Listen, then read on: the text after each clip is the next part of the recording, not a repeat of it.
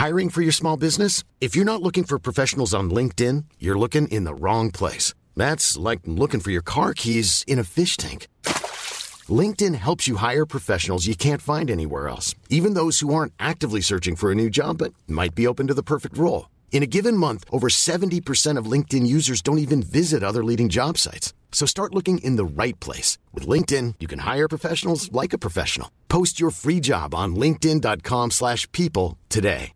Wow. Nice. Yeah. What you're hearing are the sounds of people everywhere putting on Bombas socks, underwear, and t-shirts made from absurdly soft materials that feel like plush clouds. Yeah, that plush. And the best part? For every item you purchase, Bombas donates another to someone facing homelessness. Bombas. Big comfort for everyone. Go to bombas.com slash ACAST and use code ACAST for 20% off your first purchase. That's bombas.com slash ACAST. Code ACAST. Welcome to Free Exchange, the CapX podcast. I'm here with Sue Cameron, who's been a columnist for the Telegraph, the Financial Times, Civil Service World, and a presenter on Newsnight. And your field of expertise is the underexplored area, not of the politicians, but of the people who stand behind them telling them what to say. Absolutely, yes, the civil service. Sir hum- the Sir Humphreys. Exactly. So, so, how, so presumably you didn't grow up sort of uh, dreaming of being a civil a civil service expert. No, I certainly didn't. Although my mother was a civil servant, uh, she used to talk about her boss going off to the treasury and then coming back tight as a tick, and they had to cover for him while uh, when people came to have meetings with him.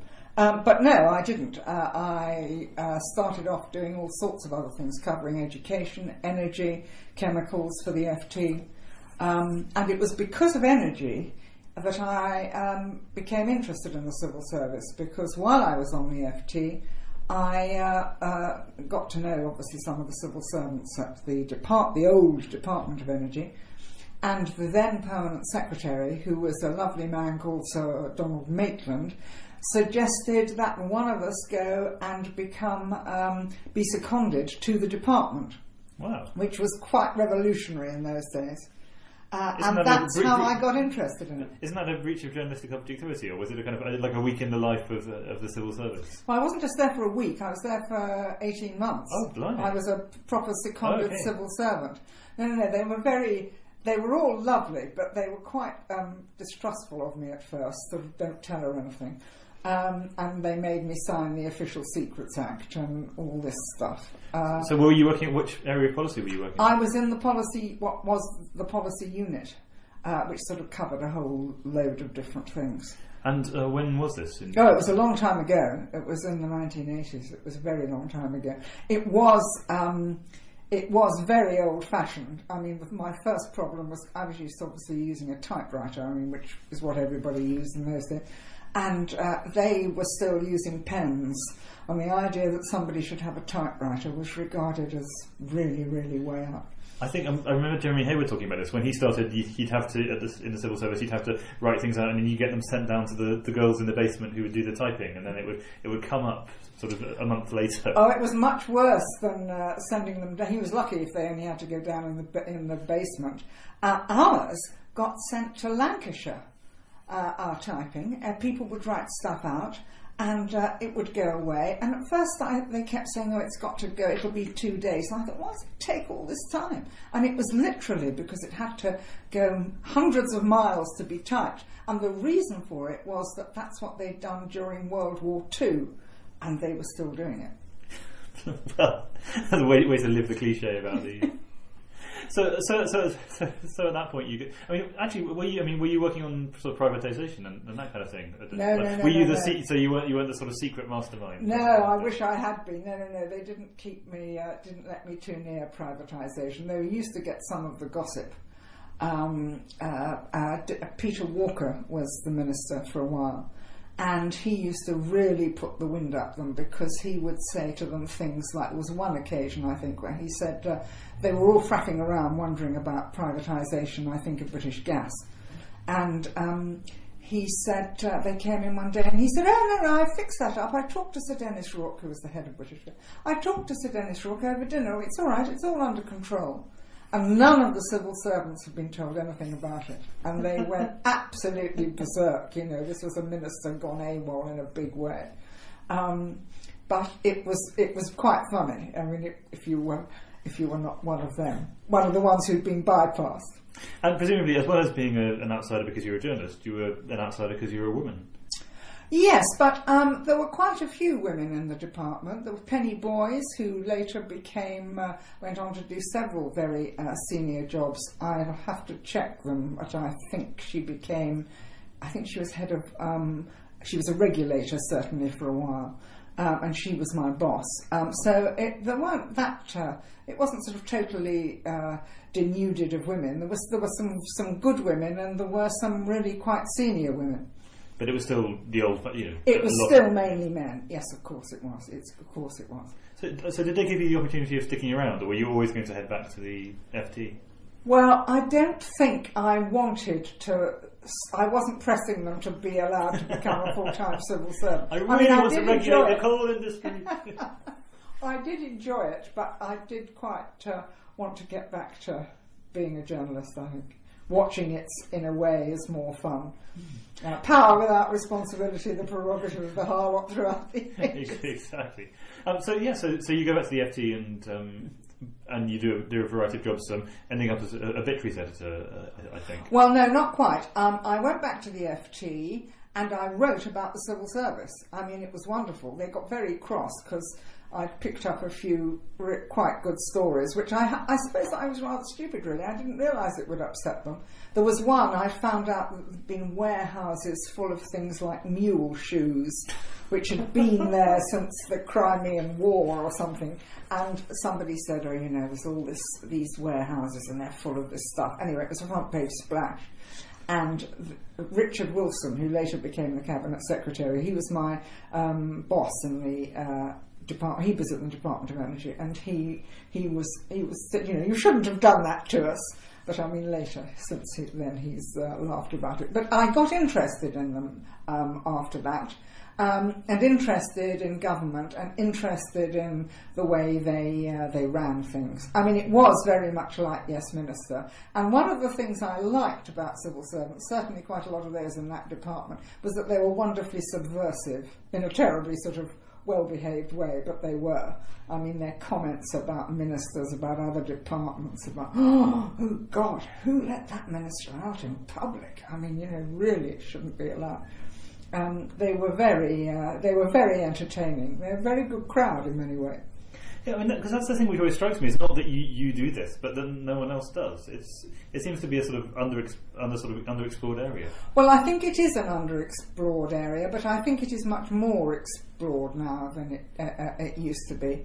It, they were very, very secretive for a very long time. I mean, Harold Wilson um, gave orders that nobody was to talk to journalists, and it became, you know, it was almost impossible. Peter Hennessy was the first one who really managed to get through, and he then um, started, helped to start the Institute for Contemporary History, which was slightly different to journalism proper. But he was the first one who really got to write a lot about them. And I suppose I did too, in a way, because I, it, I was interested in what was going on.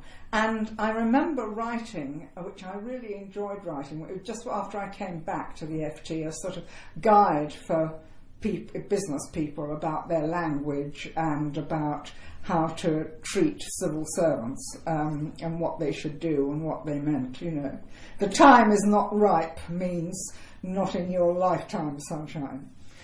yeah, because because you know it's, it's, a strange thing that you know the state spends forty percent of GDP. I mean, a colossal amount of money by by any standards. And any day you'll find people arguing about how it should be spent or what it should be spent on, but no one kind of sort of seems to be interested in you know how well it's how well it actually it spends. You know what happens once it goes into the machine and then comes out the other other end. Well, I, th- hmm, I don't know about they're not interested in. I think quite a lot of people are interested in it. Um, and uh, I think there is more and more monitoring of it by all sorts of people. Um, and I think, in principle, that's a good thing. And years ago, including when I was there, I mean, they did get away with murder. I think Margaret, I, I don't mean literally, of course, but they did get away with That's a- saying, for instance, to MPs, uh, you know, the civil servants would turn up and say, well, um, uh, I yes, I you know I'm afraid that we were just doing what our minister uh, told us. You'll have to ask the minister about that. And the minister would turn up and say, uh, uh, "Oh well, that was an operational matter, nothing to do with me, entirely down to the civil servants." Um, and nobody ever took responsibility for anything. Um, but and they don't do that now. They can't get away with that. I think Margaret Hodge stopped them doing that. Although, But she, although she, she still complains that they, they do too much of it, that uh, you know no one is actually rewarded or punished for. Well, I know, but I think um, I mean I think Margaret Hodge is terrific, but I think uh, I think it's very very difficult to do what politicians want to do, and of course Margaret's a politician, and that is to say it's so and so's fault. You know, they want to blame a person, and the, one of the great difficulties is that big projects, whether it's a big policy. You know, like universal credit, which I think is still hasn't quite happened yet. I mean, seven years on, whatever. Even though Iain Duncan Smith thought he could do it in three years, they have unrealistic timetables. Often the politicians do, and the, the political timetable doesn't match the the real life timetable. And if you've got something, whether it's a, a- policy project or a physical project, a road or a railway or a runway or whatever, um, you know, you're going to have a whole load of different people, often making decisions that at the time are perfectly sensible and, and easy to defend. But when you put them all together and there's different, slightly different circumstances, um, um, the economy changes, the amount of money changes, somebody comes along and says, I want a slightly different specification, um, and the people change. You know, you can't expect, sometimes they say, well, you should have the same civil servants there all the time. Well, of course you can't. You know, people retire, people want to be promoted, people want to say, you know, stuff this for a game of soldiers, I'm going to go to the private sector and earn three times as much. So uh, people die sometimes, and if it's somebody who dies in office, it can cause a lot of um, chaos in terms of personnel. So you can't, or and ministers move along like anything. And David Cameron was quite good at keeping people in the same place for a long time. But before then, Blair used to change them every year. I mean, you know, they didn't know anything about the subject, and then they were moved on to another one. Which of course meant the civil servants were in effect running things. Well, somebody has to know a bit about the subject, yeah. Uh, oh, I mean, a few of them were allowed to say, but uh, but but those are the difficulties. It's very very hard to pinpoint a particular person. Sometimes with and with and to do it um, before you've had sort of years of hindsight. But the, the sort of the process you're describing, the end point of that is things like Britain's aircraft carrier program, where you've got, you we spent an ungodly amount of money on these two great things, which, as, as far as I can remember, we don't actually have any planes for. Uh, well, uh, uh, yes, and they, I think one of them at least has been mothballed before it's even, you know, been in the water. But no, you do. You there are huge things. Uh, there, are, I mean, PFI. I mean, all of those. We're paying sort of three times as much, I think, for some of the hospitals and schools, etc., etc., uh, uh, uh, than their value because people, the civil service was screwed by the private sector.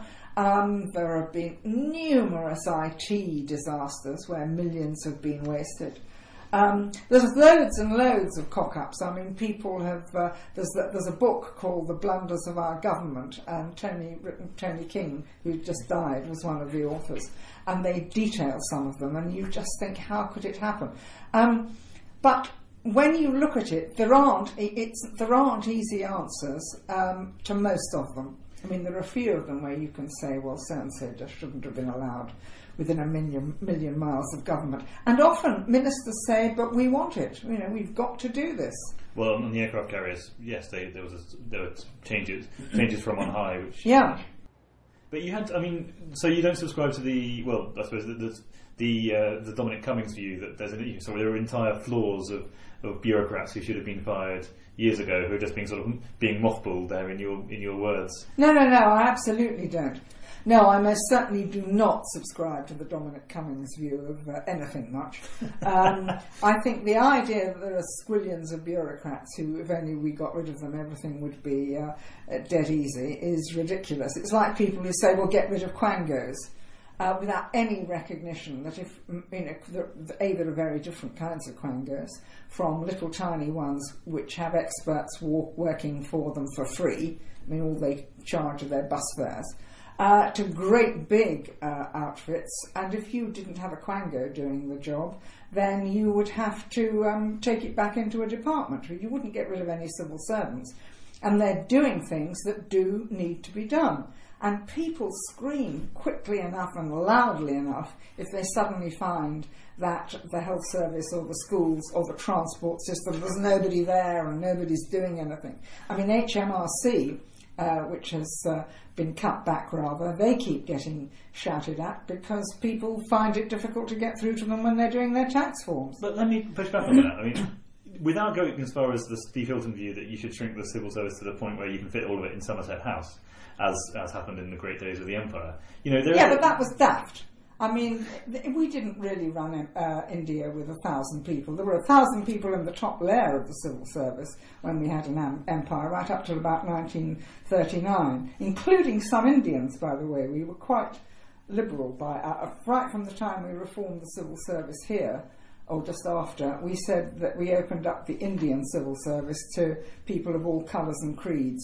I think you had to have helped if you'd been to the right school in Oxbridge, which rather narrowed the field, but we did. Uh, but below the uh, ad- administrative grade, the top of the civil service, there was a whole raft, thousands of, excuse me, there were thousands of civil servants, mainly Indians, who did all the heavy lifting. And below that, there were thousands, probably millions, who did all the what were called the clerical jobs. Sure, but what I was saying was that um, you know in 2010, George Osborne comes and says we're going to cut departmental budgets by a, a very large amount of money, um, which is a kind of an ongoing process, and that's happened and it is happening, and so far there doesn't seem to have been a grotesque collapse in the quality of public services.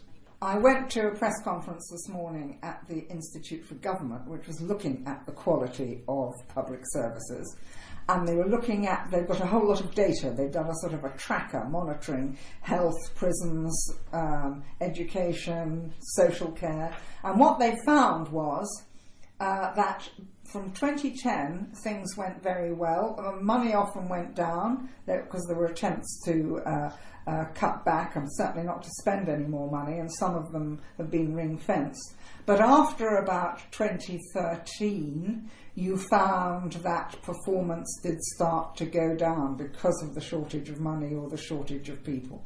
You know, in terms of targets not being met in the health service, um, riots in the prisons, more of them, uh, obviously, um, and uh, there is the you know the, the cuts in money and the cuts in numbers are often reflected. It takes time to feed through, and the civil service. I mean, it's quite right that the civil service you have to keep a, a the lid on the numbers because otherwise it'll drift up and up and up. And if you go back and look at civil service numbers over the last 20 years, there is a tendency for them, a government to come in and say, right, we're going to cut down these civil, we've got to get rid of the bureaucrats, and they, they start having quite drastic cuts. And then the numbers creep up and up and up, and then somebody else comes in and says, right, we've got to get the numbers down, and the numbers go down, and then they go up and up and up. But you do need people to do jobs. I mean, what's going to happen now over Brexit, I don't know, because since 2010, I think the civil service has been cut by about 20%, best part of 100,000 down. Um, and how they're going to manage, they've put on a few, about 2,000, I think, uh, Jeremy, Sir Jeremy Heywood, the, the Cabinet Secretary, says. Um, but they're probably going to need more, I would guess. Well, so that was my next question actually. Um, is how do you think the Brexit? Uh, well, a, how do you think the establishment of the new departments has gone, and b, how do you think do you think the civil service can cope with the demands of Brexit and with the demands of doing its existing jobs? Because one of the most interesting things for me about Philip Hammond's last autumn statement was he said we're going to stick to the departmental spending limits, and that seems like a you know an, an ambitious decision given what you were just talking about. Well, I think it is an ambitious decision. I think um, I think that uh, uh, there's several things. I think as far as setting up the new departments has gone, or Brexit, the Brexit, the one that matters is the Brexit department. Uh, and I think David Davis is somebody who is doing well. I think he's a very impressive minister in a very, very difficult job. Uh, and I think the civil servants like him. They like him because he uh, listens to. I, when I say he listens to them, I don't mean he necessarily does what they want, but he gives them a It- hearing. so it's not as he gives them a hearing. sort of- No, no, he, he gives them a hearing, and he will also agree to disagree. Unlike some ministers you can think of, particularly involved in Brexit, either for or against, who just say this is right, this is wonderful, or that's terrible. Um, he he will agree to disagree. Um, and I think seen, and he's very, very good at dealing with MPs. He's always so genial, you know. I'd love to do that, but I do think there are a few difficulties, and he takes on board what the difficulties are. And I think that that department is going probably as well as it can in the circumstances, given that nobody had done any preparation, and indeed you probably couldn't at all. I think the civil servants. Um, I think there's two thing about two things about the civil servants. I think most of them will have voted to remain. I mean, probably Yeah. almost to a man. But um, where some of the uh, sort of the fruitcake end of the Brexit spectrum get it wrong is when they say, "Oh, they're opposing us." You know, they don't like this, that, or the other. They've said it's difficult. Like over Ivan Sir Ivan Rogers when he resigned as our uh, representative in Brussels. And of course, the last thing you want if you're a minister uh, trying to do Brexit is civil servants or diplomats who say, oh, this will be easy as falling off a log, minister. No problem, minister. What you want are people who will point out every possible difficulty and obstacle because forewarned is forearmed. And at least you know where the pressure points, most obvious ones, are going to be. And then you can sit down and think how you're going to cope with them. Uh, and I think that the civil servants, which is always true of the civil service, one of the reasons they quite like changes of government, is that Brexit, however much they were against it pers- as per- individuals, um, Brexit intellectually and professionally is really, really interesting. I mean, it's absolutely gripping from their point of view. How do we do it? How do we make it happen? What are we going to do about the border, the Irish, um, you know, the uh, the trade deals, the the, the Europeans? Um, there's just so many. The competition policy, um, environmental policy. I mean, there are so many different things that are, they're going to have to get to grips with. But from their point of view, um, it's really, really fascinating. Yes, I mean the way I've had it described to me is that the sort of senior tier, the people who are who are in their sort of fifties or, or whatever, and, are, and ready to go up into into the public sector or to or to get a pension, they're just kind of washing their hands of it. But the, the younger ones in the sort of twenties or thirties are much more are much sort of keen to get involved. It's striking that, the Brexit department, the, the senior civil servants there are sort of very good, but they're also quite young. They're the sort of ambitious guys who want to be part of this because it's the, the most important thing that's happening. Well, I don't know that I don't know that I. You might be right, but I'd, I'd be surprised if there was quite such a. Sh- I mean, I think you're right. There are Ollie Robbins and the others aren't uh, uh, grey beards by any stretch of the imagination. But I think that uh, there isn't necessarily that much of a division between um, old and, and young in terms of attitude to Brexit. I think quite a lot of older ones will also find it really, really interesting. And what about the the wider capacity issue? Because you've got people like DEFRA, where you know effectively their job for the last thirty years has been to rubber stamp stuff sent over from Brussels. Uh, well, I think that's where they might run into problems on numbers. Um, di- when we don't really know what the shape of the new deal is going to be. I think there are areas like agriculture, and that's not the only one. A home office is another one. I mean, there are loads where they are going to need more people. I mean, the border agency, for a start, if we're taking control of our borders, we are going to need, God only knows how many more uh, people to man the borders. Um, we're going to still need more trade negotiators. Uh, I mean, actual people who've got really detailed knowledge about trade negotiations. And we've got some, but not very many. The Australians, I think, have got 120 and or 130 people who really do the, the nitty gritty negotiation. We've got people who do trade policy, we've got people who know about promoting trade, but doing the actual negotiations, because it's all been done by Brussels. Um, they're going to need to hire, find more people there, and I don't quite know where they're going to find them. Because if you hire foreigners can you trust them? I mean, you know, you might try and hire Australians, but Although- they although- might be on Australia's side instead of ours. We've only got about 22 of them, I think. Although one of the, um, I mean, the Legatum Institute has got its new trade commission, and one of them was saying that he was he was made Mexico's chief NAFTA negotiator and didn't had never done any trade negotiating in his life, but you know, sort of bumbled his way through it. And as he said, he, he came up with such a good deal that Donald Trump is now calling it the, the product of you know fiendish Mexican negotiators, and he was like, going, well, That's not a high standard. I don't know that that is necessarily the standard we want to aim for. I think that it is complicated, and I think if you've got really good, I mean, I think you've got good people and they can learn. But I think if you, uh, I think it's going to be difficult. But that's another area where we're going to need to hire some more people at least.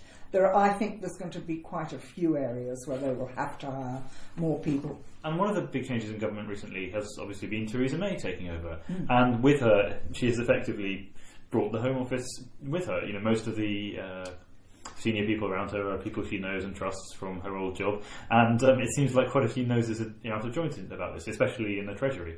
Absolutely, the poor old Treasury. I was talking to somebody from the Treasury the other night, and he said, "We're a punch bag." Poor things. I don't Um, think you can ever describe the Treasury as a punch bag. Well, he was he was Treasury Mandarin. He said we're being used as a punch bag, blamed for everything.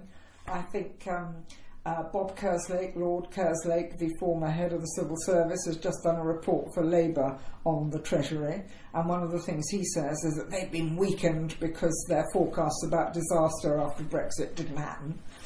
Um, and uh, as you say, a lot of the Treasury people, because the Treasury um, tended to produce the people who went on to become private secretaries in Number 10 and ultimately cabinet So secretaries. it, it was it was striking. We, we both, I think, were at a, an event at the Institute for Government where they lined up all of the former cabinet secretaries. You know, the, the, the proper Sir Humphreys, and one of them sort of said, "Oh yes, I'm the outsider here because I never worked in the Treasury or Number 10. And it's like Yes, that was, yes. that was the kind of golden path to. That, that, that's absolutely right. And so the Treasury's nose is out of joint. And after the Ivan Rogers row, um, the job of our ambassador to Brussels for ages has gone to a Treasury man. And now it's been given to Sir Tim Barrow, I think it is, who is uh, a Foreign Office man. So there's all sorts of private wars going on. And I think the Treasury is, I think there has been a sort of a tra- change in the in the whole atmosphere, if you like. I mean, for years and years, people have believed it was the economy stupid. In this country, uh, Gordon Brown and Tony Blair were, I mean, they were at war, but Gordon Brown was immensely powerful. And not just powerful on the economy, but on every other department. What Gordon liked got money, and what he didn't like didn't. And that was replicated pretty much in a slightly less uh, violent way with Osborne um, and Cameron. And it's over now. I don't think it's the same thing now at all. And uh, in his report, I don't think that this will necessarily happen in the way that uh, he said. But I mean, uh, Bob Kerslake said in his report that the Treasury should uh, stand back from trying to run other departments and concentrate on the, the economy well, in most other finance. In most other countries, there is this split, isn't it, David? There is the department which does the government budget, and there is the department which does the economy. Well, we did try that under Harold Wilson, I think. I think it was under Harold, Mm, Harold Wilson. It yeah. didn't work. Um, they fought each other tooth and nail. Uh, I think the question is just how influential the Treasury is. Um, and I think, you know, the industrial, we've got an industrial strategy now, which we haven't had for age, or at least not called that. Um, I think the business department is taking much more responsibility for that. So some of the uh, powers that the Treasury has exercised are being taken away from it or being quietly manoeuvred away. And there is this personnel question. There are fewer Treasury people around the Prime Minister. However, I don't ever underestimate the Treasury. I mean, they'll come back. It always comes down to the money. You know, the big things in Brexit. How much do we have to pay them? Might, might not be 60 billion, which is, I think, what their their opening bid is for. But even so, it's going to cost money. I think Hammond will have to do all the stuff on financial services. Apparently, he's already been uh, talking to some of the Europeans about Brexit and about the sort of economic side of it. So I don't think the Treasury, they might have taken a bit of a beating, or be taking a bit of a beating. There are even rumours that some of them in number 10 have been sort of uh, outlawed or, or exiled to the basement and not in the you know the best bidder of number ten. But I think that. Um, don't, don't underestimate them. They won't have disappeared entirely. They they dominated Whitehall. Uh, Nick Macpherson, Lord Macpherson, the former uh, permanent secretary at the Treasury, um, reckons that the Treasury first became predominant in Whitehall uh, at the time of Charles, at the time of the Dutch Wars in the 17th century, and it was because the Dutch uh, were much more efficient at running their navy. We were in complete chaos, and so we reformed the Treasury. And uh, ever since then, the Treasury has been a very Well, efficient um, department. You can see the glorious revolution of the, of the Dutch takeover of the British state, where we Well, you could, we, indeed, we import yeah. their institutions wholesale and then go on to eclipse them because of our larger population base. Uh, but, um, um, no, um, but in terms of um, Theresa May her- her- herself, I mean, obviously, and one of the things which interests me is that um, May, obviously, at the Home Office, just being at the Home Office, kind of puts you in this sort of defensive position that your job is you know, any at any moment there could be a story about immigrants rampaging across the borders or terrorist plots that you didn't spot. You know, it's a job which is about kind of being alert to crises and kind of you know sort of flinching every time a, a news story comes over the over the horizon. And it sort of feels like at, at first she definitely transferred that to to, to Downing Street because that's that's how she knew what she knew. Well, I think there might be some truth in that. The great thing about Theresa May is that she survived at the home at the Home Office yeah. because an awful lot of people. It's been a graveyard for a lot of politicians, and And she. having to put up with the, the, sort of insufferable condescension of Cameron and Osborne for, for ten years. Well, yes, yes, I'm sure she felt that strongly, but the fact was she survived. Not only she survived, she won. I mean, in, in many senses. Um, every sense. and she was very, very. Um, she was very good. And do you remember the speech she gave to the Police Federation when she read the the so and so's the Riot Act? And I remember a minister saying to me, it was a Lib Dem minister, uh, not one of her own, and he said, um, he said, ministers have been Home Office ministers have been wanting to make that speech for years and years and years, and now she's had the courage to do it, and that is just amazing. We're all in awe of her. Um, so, I mean, she didn't. She wasn't just lucky. I mean, she really did. Uh, I think uh, manage to survive and managed to impose. I mean, as the Police Federation speech is a, one of the, the, the speech of the police, is one of the strongest examples. Managed to impose um, her will. I don't know how it's going to work out at Number Ten. Um, people will say, I mean, civil service people will say, number 10 is very different to any other department.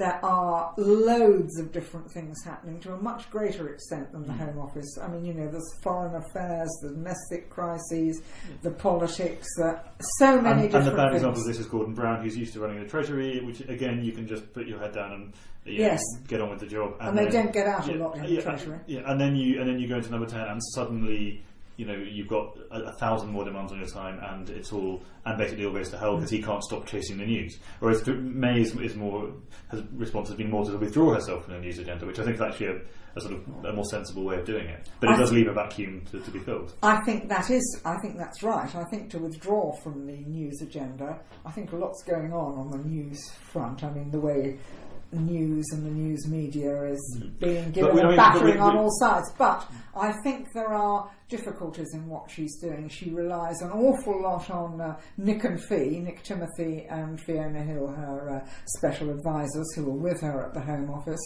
Um, people say, civil servants say that they send stuff into number 10, you know, for approval or to what do you think of this or whatever, and it just doesn't come out again. And one of the difficulties is that it's such a big, um, not organisation, it's actually very tiny compared to other countries, but it's such a, a big workload coming at you from so many different directions that it's very difficult to do it with a really tiny team who aren't actually um, civil servants. I mean, obviously, she's got Jeremy Heywood and she's got civil servants um, around her as well. But if you're trying to do things through your SPADs, it does, um, doing too much through your SPADs, it does become very, very difficult. And it's fine so far, but it usually is fine until it isn't fine. And then it gets really, it can get really very difficult and things start falling apart. So I think we've got to wait and see. So going back, um, you and I first met each other. I, It's that time of the year. Your vacation is coming up. You can already hear the beach waves, feel the warm breeze, relax, and think about work. You really, really want it all to work out while you're away. Monday.com gives you and the team that peace of mind. When all work is on one platform and everyone's in sync, things just flow wherever you are. Tap the banner to go to Monday.com. Many of us have those stubborn pounds that seem impossible to lose, no matter how good we eat or how hard we work out. My solution is PlushCare. PlushCare is a leading telehealth provider with doctors who are there for you day and night to partner with you in your weight loss journey. They can prescribe FDA-approved weight loss medications like Wegovy and Zepbound for those who qualify. Plus, they accept most insurance plans. To get started, visit plushcare.com slash weight loss. That's plushcare.com slash weight loss. Hiring for your small business? If you're not looking for professionals on LinkedIn, you're looking in the wrong place. That's like looking for your car keys in a fish tank. LinkedIn helps you hire professionals you can't find anywhere else, even those who aren't actively searching for a new job but might be open to the perfect role. In a given month, over 70% of LinkedIn users don't even visit other leading job sites. So start looking in the right place. With LinkedIn, you can hire professionals like a professional. Post your free job on linkedin.com slash people today. Don't know whether you remember on a commission to Yes, to, yes. Uh, to uh, decide how the how the how Brit- the British government could be reshaped, and you stormed out of this commission after about two weeks because you decided it was not going to. I mean, you rightly uh, wasn't was only interested in sort of uh, quite um, superficial uh, changes. Um, well, I didn't storm out of it after after two weeks. I remember going I to mean- quite a lot of meetings and seeing endless sort of initial copies of reports. I thought, and I still think this in broad terms, that um, one of the things that people wanted was to um, put uh, have the civil servants replaced, as it were, or supplemented very heavily by experts. And there are still plenty of people who uh, want that. I know Michael Gove has spoken out against experts, supposedly. But there is a view among quite a few people, and I think it's completely misconceived, that if you only get. Um, that there is a way that uh, if you go about it the right way, you can come up with the right policy or the best possible policy. Well, sometimes you can, and obviously you can put yourself in a good position to stand the best chance of coming up with a good policy. But the idea that if you have a particular process or a particular kind of person, like a you know load of experts on whatever it might be, whether it's energy or uh, Immigration. immigration or anything else or education, that you will come up with the right answer or the best possible answer strikes me as being nonsense. It's a, it's an interplay between the politics and people who've got some experience of running things, which isn't politicians on the whole, because most of them have never run anything in their lives, and one or two of them couldn't couldn't run a bath even on a good day. Um, but it's you know, but they have the ideas, and they have they have sell the ideas to the public, and often they over. One of our problems, it seems to me, is that they oversell them. This will be fine. Just vote for us. It'll all be perfect. Um, and you know it, it's not going to be perfect. It's going to be difficult. And if only we could find a way to get people to be more honest. But I don't think that uh, saying, well, let's have a whole lot of different type of people running us is the answer. Yes, because I mean, there's Obama's classic line, which is, you know, there are no easy decisions in the White House because by the time it gets Mm. to the minister or the president, you know, all the easy options. If, it, if there was an easy option, if there was a best policy, then someone very junior would have said, "Let's do this." And Yeah, have gone, absolutely. yes. Absolutely, it never gets up to the to the top uh, if, uh, if if there's an obvious solution to a tricky problem. Um, and I think that's true. And I think sometimes when people are trying to find different ways to do government, they just don't take account of the, the compromises that have to be made, um, you know, which are inevitable. Uh, and, um, and also, government, partly because of us, the media, I suppose, government doesn't often get. Uh, that much credit when it does get things right. You know, everybody's always looking for the disaster. The, oh God, they're doing this. And increasingly over the last years, um, there's a constant implication that the government, or works both ways, the opposition too, that they're not only incompetent but they're acting in bad faith. Now, occasionally they are, but on the whole, politicians aren't all out for what they can get, or not in a, a you know in a financial corrupt sense. Um, and they're not acting in bad faith; they just get things wrong, rather like Yes Minister. But there is also a kind of culture. Well, you've got the Yes Minister miscellany uh, with, with you here, just just in case we run out of material. but yeah, there is, but there's, there is, there is obviously as well. There, you, there is obviously a culture. There is obviously a type of person who gets drawn into politics, and a, a type of person who gets into the into the civil service. You know, who's smooth and plausible and looks quite like the people in in Yes Minister. Well, I don't think they look like the people in Yes Minister anymore. I think they look much more like uh, any other uh, any other set of people, and I don't think uh, that they are quite as uh, smooth and. I don't, most Yeah, of them aren't but- quite yeah, as yes, smooth but, and plausible as um, But yeah, but, uh, but as I mean, people have said, you know, you know, di- there has been diversity in everything except viewpoints. The, the, you know, the, the civil service has has ticked every single box, but it still you know, it still recruits for the PPE graduate who can write a great essay. Well, I think they're trying quite hard to uh, get away from that and to become diverse in a lot, a lot more. I think they're very acutely aware of the need to be And more science and diverse in technology, every project way. management, all these things. That, Yes, and I don't know that they're always that much better. I mean, they do have to do management. The civil service doesn't run itself. Uh, they run uh, uh, uh, vast um, chunks of public uh, uh, services. I mean, whether it's um, immigration or whether it's the passport office or I mean when you look at all the things that they ha- run they have to run those and they have to run Whitehall itself I mean it won't just run itself so they do need to do management and they've tried um, I think far too hard to uh, they went through a period they've got over it now of hiring consultants and coming up with loads and loads of sort of management speak and re, re uh, christening themselves, giving themselves new names. I think they've now got somebody, um, I think his name's McNeil, and he glories in the name of title of Chief People Officer. And you do think, oh dear, you know, somebody's trying. I mean, I'm sure he's Yes, very competent, very good guy. gov- government chief transformation executive. Yeah, that's right, absolutely. Uh, and they're trying, and I think that, frankly, on the whole, it would be better if they hadn't tried quite so much. But and, it- and also, it was expensive. But part of that, you know, is, is the, the way that the civil service has imported the kind of bonus culture of the, in some ways, imported the bonus culture from the, the private sector without the kind of the, the sort of higher, the, without the sort of the, the punishments for failure. Well, they don't get the bonus. Do they not? No, no, no. They, I mean, they, they, the bonuses Well, they no, are not, absolutely not, tiny. not multiples of salary, but there's a. Oh, but come on. I mean, you're not going to tell me that uh, in the private sector they don't get rewarded for failure. They get millions. Banks go bust. Uh, you know, and, and the guy who's at the top leaves with uh, with absolutely enormous payoffs And then the- and the the civil go- service doesn't. And then the And government, then the government buys them and runs them even more, even worse than the bankers did. Well, yes, that's probably true. I mean, some people are saying we should just get rid of the wretched banks, you know. And uh, but certainly, I don't think that uh, the people have never joined the civil service to make money. Uh, at least if they have, they've been very um, much misled. Just on the failure front.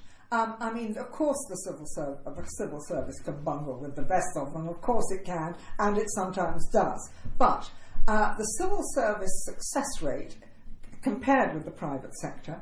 I mean, they're not the private sector and they can't be run like the private sector. But um, the civil service success rate on major projects, the failure rate, if you like, is about the same as in the private sector. If anything, it's rather better. The private sector gets vast areas of things wrong. I mean, the banks is one example, but there are plenty of projects in the private sector that go badly wrong. And the difference is that they don't get highlighted in the way that the ones Well, that go the- wrong in the public sector. Well, the difference is it's not taxpayers' money at stake. Well, that's not the difference. No, it's it's shareholders' money. It's not money that should be uh, just uh, you know thrown away, and they, they lose it. And I mean, it pays for your or my pensions. I mean, this money it's it's it's public money in the broadest sense of the word. And the point is, they are no better at doing it, and for much the same reasons, and often worse, the private sector. But they don't get all over the front pages or all over the um, the media as uh, you know a great disaster. Well, I, I think we probably have to disagree, agree to disagree on that. Um, In terms, of, I, I I, yes, I find it hard to accept that the public, you know, if you if you read the books you're talking about, uh, or Margaret Hodge's book, that you know, Hmm? the public sector is as well managed as people think. It's a, it is or it isn't. I, I, I, I, I would say it probably isn't. I don't know. I think it does quite a lot of things well, and I think, or I mean, if you look back over the years, it's done some amazing things. You know, I mean, if you And go some back, appalling ones. Pardon? And some appalling ones. and some appalling ones, but mainly, um, I mean, often amazing ones. I mean, if you go back to the end of the Second World War, you know, the com- the economy was absolutely on its knees because of the war, and they were setting up the National Health Service, expanding the education system, the welfare system, nationalising everything in sight. I mean, it was um, which none of some of them deeply Yeah, disbelieved in, and it, I mean, and it, you know, we've still got the National Health Service; it's still Yes, going. I'm not sure And then nationalising everything in 30 sight was a, a, a great triumph for British industry. well, it was what the politicians wanted. You know, ministers decide, civil servants advise, and then do it.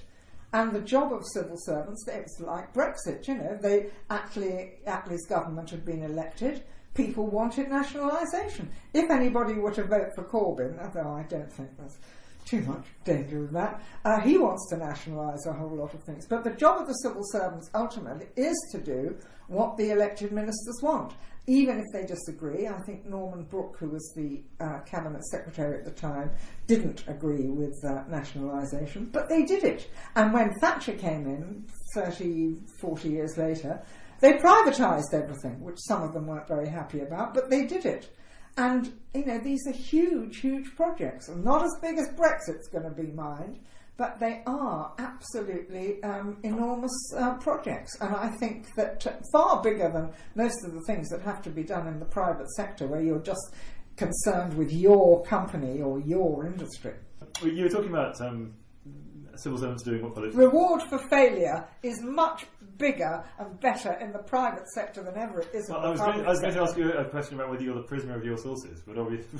No, no, no, I'm not the prisoner of my sources. No, no, no, no. I don't think I'm the prisoner of. I mean, it's always agency capture is always um, a, a risk, but no, I don't think I'm the prisoner of uh, of my sources at all. I mean, come on, you just have to look. I mean, look at Sir Shifty. Look at that other one, um, Ashley Sports Direct. I mean, their private sector, wonderful. Three yachts. I mean, you know, and his pension, the people whose pensions he was meant to look after at BHS, are got absolutely nothing. And has he made one? Well, it took a long time to get it out of him, and he's still got three yachts. Not many permanent secretaries have got three yachts. Not many permanent secretaries have got one yacht. Well, this is true. You were talking about, you know, civil servants do what ministers uh, tell them. Um, who. Well, ultimately, they Yeah. do what ministers tell them. Yeah. They argue sometimes, and sometimes, of and they course, wrote, they wrote memos saying, I disagree with this minister. Yeah, uh, well, yes. Um, I did um, a sort of discussion with um, some uh, top civil servants last year, and um, I said to them, you know, what about, isn't it your job to say no, Minister? And one of them said, um, oh, he said, no is a very ugly word. We try not to use it. You know, and what they say is, well, if you want to do that, Minister, maybe it would be better to do it this way or better to do it that way, rather than I think you're nuts. Um, and if a minister hasn't got any ideas, or if his ideas are completely unworkable, and you can't get other people to agree, like the Chancellor or the Prime Minister, or perhaps other colleagues who might be involved, um, then of course the civil servants will step in. I mean, they've usually got one they prepared earlier if they have to. But um, what they like, actually, they're like any bunch of soldiers, really. They like being led from the front. What they like are ministers who know what they want and who've got political clout. I think that's one of the reasons they like David Davis. Well, so I was going to ask, who are the, apart from uh, DD, who are the other ministers who you, sort of, or prime ministers who you think have kind of done that well and, and badly? Gosh. Um, Greg Clark, I think, is quite well thought of. This lot have only been around for a bit, so it's, uh, apart from Davis, it's a bit hard to, to assess um, all of them. Um, I think they liked Thatcher, I mean, for a lot of the time, um, because she knew what, uh, what she wanted. Um, I think they liked, just I mean, from that era, they liked uh, Heseltine, and who also very much knew what he wanted. Um, and and I think Lawson was a powerful chancellor. I think Blair. I think they got on very well with Major. I mean, he was almost a civil servant, Moncey. Um, but I think they found that he was somebody that they could found very uh, very much on a similar wavelength, understood the difficulties and was prepared to listen, but who was quite tough. I mean, I think Major um, didn't always get the uh, kudos and the prestige that he deserved. I mean, he, you know, his premiership was dominated by Maastricht and the battle with the bastards, but I think that a lot of what he did. Um, he survived a very long time, and I think he he was somebody that the civil service both liked and felt was a good prime minister. And he did. Have, he's another one who had, I think, quite a lot of. Uh, um, quite a lot of sort of thoughtfulness and quite a lot of awareness of the difficulties of governing. Gordon Brown didn't really have any.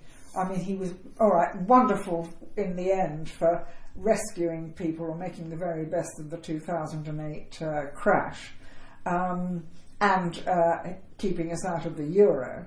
But um, I think everybody found Gordon impossible to deal with. And he also um, stirred up huge resentment because he was running so much of Whitehall from the Treasury. Blair, uh, there's a, uh, the official history of the Cabinet Secretaries has just come out. Um, and Blair, of course, bypassed them. Blair had sofa government. And the reason Blair had sofa government was that he didn't want anybody getting in his way. He didn't want civil servants saying, that's going to be difficult, you shouldn't do this. There's that rather plaintive observation from Richard Wilson is that I thought Tony Blair liked me until I read his memoirs. Well, yes, that was, but there's a very, very good quote from Richard Wilson at the time in um, uh, no, I think it was. So uh, jo- it wasn't. It was John. No, it was Jonathan Powell that uh, Richard Wilson said that. Sorry. Uh, Jonathan Powell, who was Tony Blair's chief of staff, and Richard said, "I thought I got on well with him until I read his memoir." But there's a brilliant quote um, in um, uh, the official history of the cabinet secretaries, uh, which covers Richard Wilson, and he. It's a memo that he actually put into Blair's hands because he didn't trust it to go through the system. And it says, I can't remember all of it exactly, but it says, do not uh, try to separate uh, ministers from their permanent secretaries, do not try and govern on a Napoleonic model, and do not spend uh, too much time on foreign affairs. It may be fun, but uh, it takes up an inordinate amount of time. It's only one department among 20, and there aren't many votes in it. But to, When, To did, actually when, when, did, when did he give this to him? uh, I can't remember the date. It was um, he was there for about. I think it was in about. I'm not sure. I'd have to check. But what, are we talking sort of 97 or, or 2000? no, I don't think it was in '97. I think it was a bit later than that. I think it Once was. things started to go sour. Yes, yeah. Well, not just because they were going sour, but I mean that they were. Uh, you know, the civil service was being cut out. Didn't know what was going on a lot of the time, as were ministers. And, you know, was Blair good at governing? I mean, he was good at getting re elected, but he wasn't particularly good at governing, a lot of people would say, including me. Um, and he, you know, he squandered huge, huge advantages in many ways, even leaving aside the, uh, the Iraq War.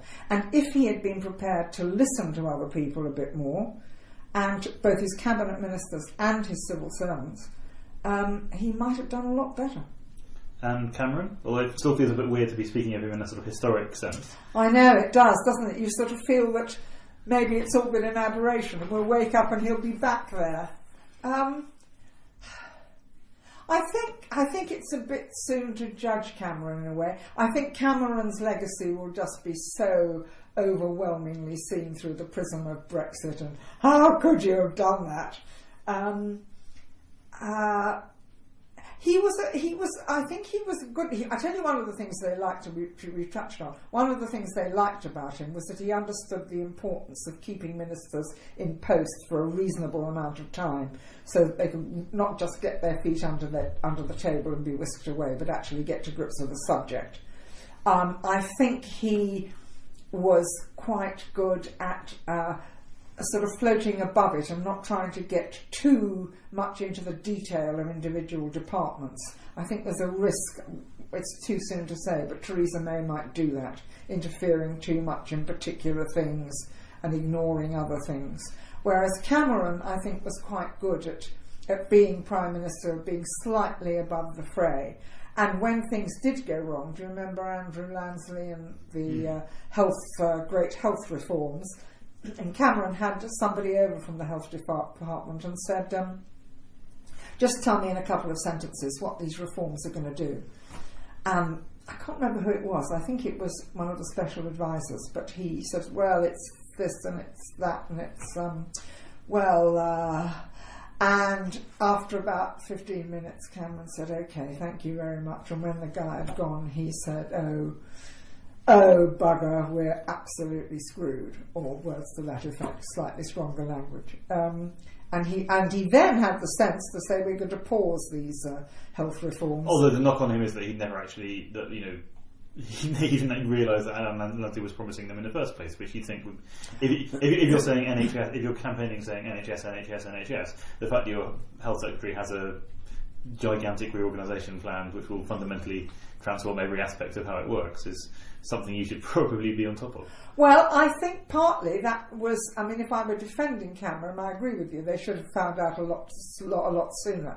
Uh, but if I were defending Cameron, I think uh, Lansley was very uh, effective at assuring people that he had been doing this job for years, which he had, and he really knew what he was doing, and it was going to be this and this and this. And if you only have a fairly uh, brief account of it, uh, and somebody is very persuasive and very knowledgeable. I think one of the things Lansley was able to do was sort of blind them with facts and figures. And they, they bought it, and they shouldn't have done, you're right. But on the other hand, uh, I think he was persuasive until they realised that it, it just wasn't going to work in a million years. Was yet another top down reorganisation. What was it? How was it described? Uh, so big you could see it from outer space. But under Cameron as well, you get the um, the Francis Maude agenda and the, sort of the idea of injecting business. I, I can see sorry, you've never seen a human being's face fall as much as uh, as when I mentioned Francis' name, and you and you kind of waged guerrilla war against him, uh, or the civil service waged guerrilla war against him through through the medium of your Telegraph column uh, for quite a while. Well, not only that, but um, Fra- I mean Francis Maude, I think, um, wished to. Um, reform the civil service and to try and make it better, a lot of it was very good. And quite a lot of the things that he wanted to do did happen. I think he made several mistakes, uh, or two in particular. One was, which was very, very, uh, I think really a bit unforgivable. He went round rubbishing them in public. And um, you shouldn't do that. It's not just that you shouldn't rubbish the civil servants, but if you're trying to reform any organisation, saying to everybody as a sort of your starter for five, you're absolutely useless. And particularly when he or his people rubbished named civil servants. Um, I think that was unforgivable. I think it put people's backs up, um, and quite understandably so. I mean, you just don't really shouldn't do that. You should say you're all wonderful, but we need to make you even better. Uh, so I think that was um, one of his cardinal mistakes, and he just sort of couldn't help himself almost uh, in the end. Um, and I think that his determination to try and appoint uh, uh to go to a sort of American style system, basically, where, you get more political, ministers more political, appoint more people around them to that's push right. their agendas. Well, there were two. The one was to have more uh, people in private offices that were directly appointed by ministers, and the other was for ministers to have more say in the appointment of the top people, the permanent secretaries. and I don't think um, we, you know, we could seeing how bad that can be. I mean, look at Trump in America. I mean, if only Trump had the British civil service, or if only they had a British civil service system, some of the mistakes, I mean, the sort of technical mistakes that Trump has made, you know, banning people, and then, of course, there are loads of legal uh, cases, because you can't, in a democracy, ban people who've actually got perfectly valid passports, even if they are partly, uh, you know, they're dual This might be the first time anyone's compared Lord Maude to, to Donald Trump. Well, no, no, no. I wasn't. I wasn't meaning to. I wasn't meaning to compare Francis Maude. But I think an American sort of spoils type system and appointments by on. Uh, you know, he's one of us or not. I think our system's better than that, and I think that him endlessly sort of fighting against it didn't work.